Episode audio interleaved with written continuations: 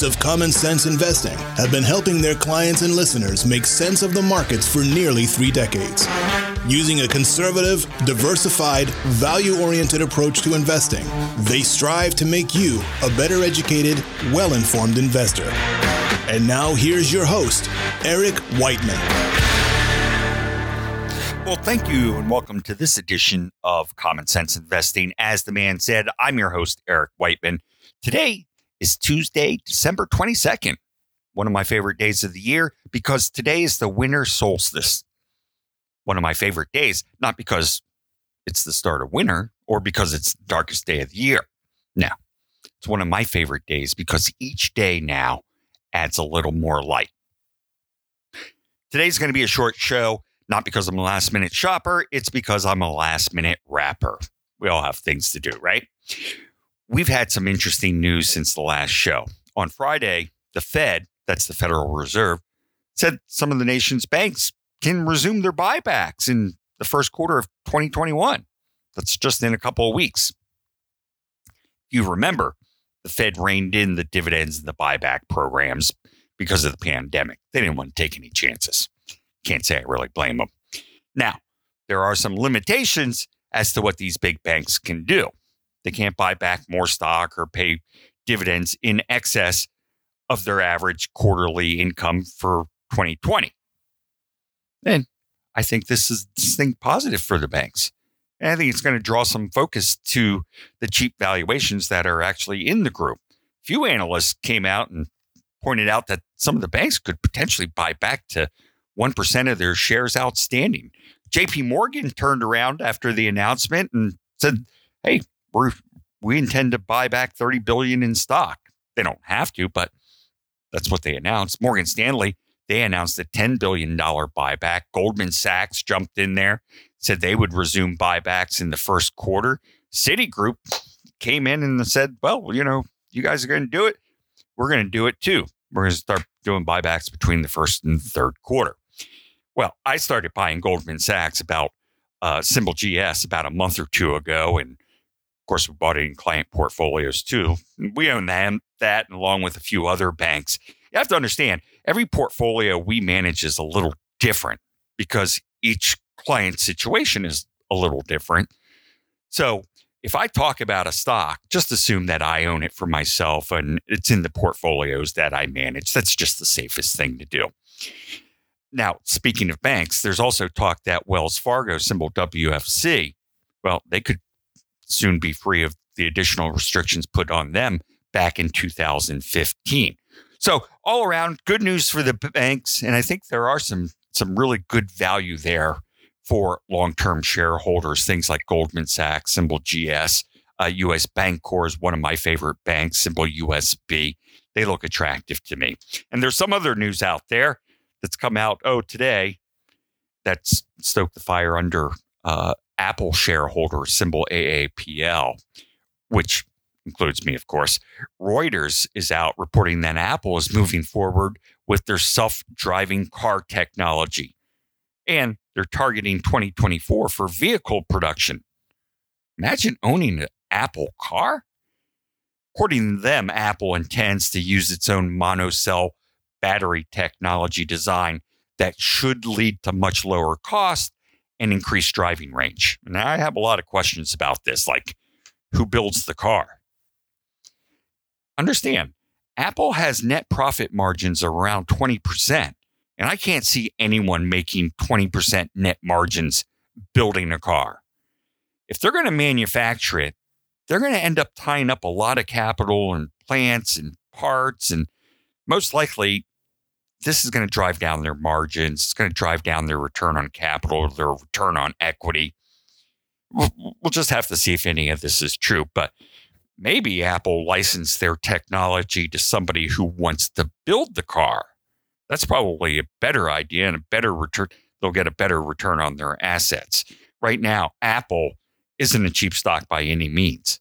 If you look back over the last 10 years, Apple has traded at an average of 14.5 times earnings.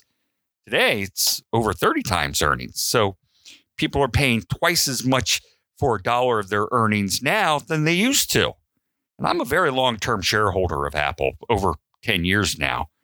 And I always thought at 14 times earnings, it was a steal. Early on, it made at least a little sense that it was cheaper than the average stock because they relied on selling a new product every cycle. They had to come out and sell the latest iPhone or the latest version of the iPad. You know, they were doing one-off type sales back then. As Apple's evolved, they started earning from more diversified, more steady revenue streams. Well, you know, like the cloud storage. You know, you pay a couple of bucks every month to store your photos. Pay a couple of bucks for the apps and so on and so forth. Investors pay more for that recurring revenue than the one-time sales. So you should pay up for predictability. And with recurring revenue, you have more predictability in your earnings. But I still think investors are struggling with what's the right price to pay for Apple. I consider Apple a core type holding. It's one that I'm going to have for a very, very long time. So if someone didn't already own it, I would go out and I'd buy half of what I want to own. And then I'd add to it over time when the market pulls back. Again, my expected holding period for a core stock is years and years and years. I'm not going to make a couple of bucks and flip out of it tomorrow. No, core stocks are ones that you own for years and years because those businesses aren't as cyclical as others. Core stocks aren't as cyclical as other type stocks. Cyclical businesses have times when you want to own them and times that you certainly don't want to own them. It's like the home builders. They go through the boom and the bust cycles. Speaking of the home builders, I think that most, if not all, the good news is priced in there. You know, all the good news is low mortgages, low inventories, high demand, work from home, all-time highs on the overall housing sentiment survey. All that good news. Well, let me skip over the economic reasons and let's take a look at it from an operating basis. Because you can, if you look hard enough, you can see some cracks starting to form there on the foundation. New home sales, while they're what you would call brisk in absolute terms, they're losing out to existing home sales. And in turn, the home builders have resorted to price concessions in order to drive their volumes. Price concessions. Well, then you also have profit margins. Profit margins are at the highest level since the subprime crisis. And those are vulnerable to getting squeezed because of their rising input costs. Think about framing lumber. Framing lumber comprises about 15% of a new home's commodity-related cost, not labor, but the cost of the wood and the steel and whatever going in there. Lumber is 15%. And lumber prices have been going up all year long. Even though I think a few of these companies are well-run and they have better business models, better than years past, this is still a cyclical industry. And right now, these stocks look a little too rich for me. Let me take care of some housekeeping. Next week, we're not doing a show. Probably no surprise to anybody. It's in between Christmas and New Year's. We'll be back January 6th. The following week, Wednesday the 13th, that's when I'm going to be doing my annual outlook. So that week, I'm skipping the podcast and we're just doing a webinar. It's during the lunch hour from 12 to 1. You do have to register for it, but we've made that pretty darn easy too. Just go to our website, which is xmlfg.com. Look for the resources tab, and then you'll see the upcoming events there. Again, pretty easy to do. Let your friends know if you think that they'd be interested. The first half of this, I'll be talking about the big picture and what I think we have in store for us for the next 12 months or so. And then during the second half of the webinar, I'll be talking about specific ideas that I like and ones that you may want to take a look at, do your research on, and see if they're right for your portfolio. So that's January 13th, Wednesday, during lunchtime. Just register at xmlfg.com. If you have any questions, you can always email me at podcasts, which is plural, podcasts at xmlfg.com, or you can give us a call, 571-261-7670. One last thing, and I'll start to wrap this up. CarMax, symbol KMX, they released earnings this week. At first glance, they look pretty good to me, but the market doesn't think so, and they're selling that stock off. So if it gets under $92 or so, this is one I think you can buy. It's a high quality, love the business model. I think, again, under 92, I think you can buy it or add to it if you already own it. This is the last show of the year. I hope I was able to help you over the last 12 months, and I'll continue to do my darndest to help you in the coming year. I'd also like to take a minute to thank someone behind the scenes here, and that's one of our compliance officers, Sue. Sue's been in charge of reviewing the show and making sure I'm doing everything I'm supposed to be doing. So by default, Sue is actually my most dedicated listener. And unfortunately for me, not for her, Sue is retiring, so I'm losing my most dedicated listener. But Sue, thank you for all you've done. I very much appreciate it and wish you the best. Okay, we'll see you in the new year. Don't forget to register for the webinar. Until then, remember, it's just as important to protect your assets as it is to grow them. This is Eric Whiteman, and this has been Common Sense Investing. Happy holidays and Happy New Year.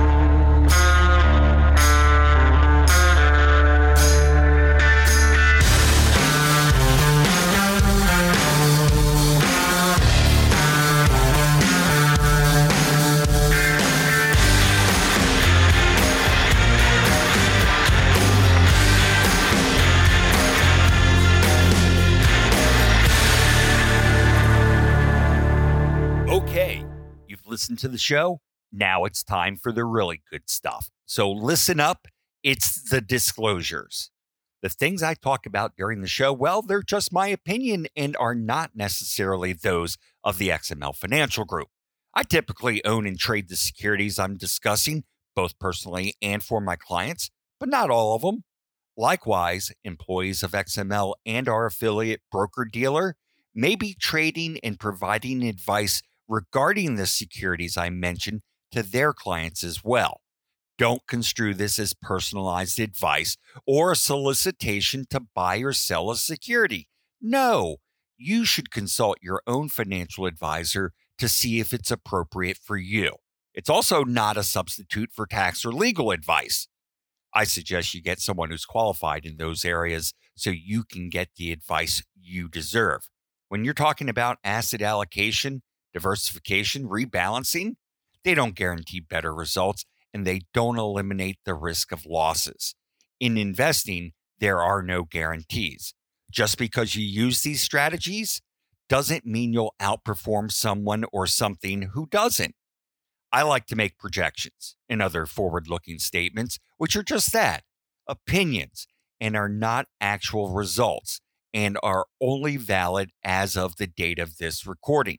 Things change constantly. XML Financial LLC is an independent registered investment advisor.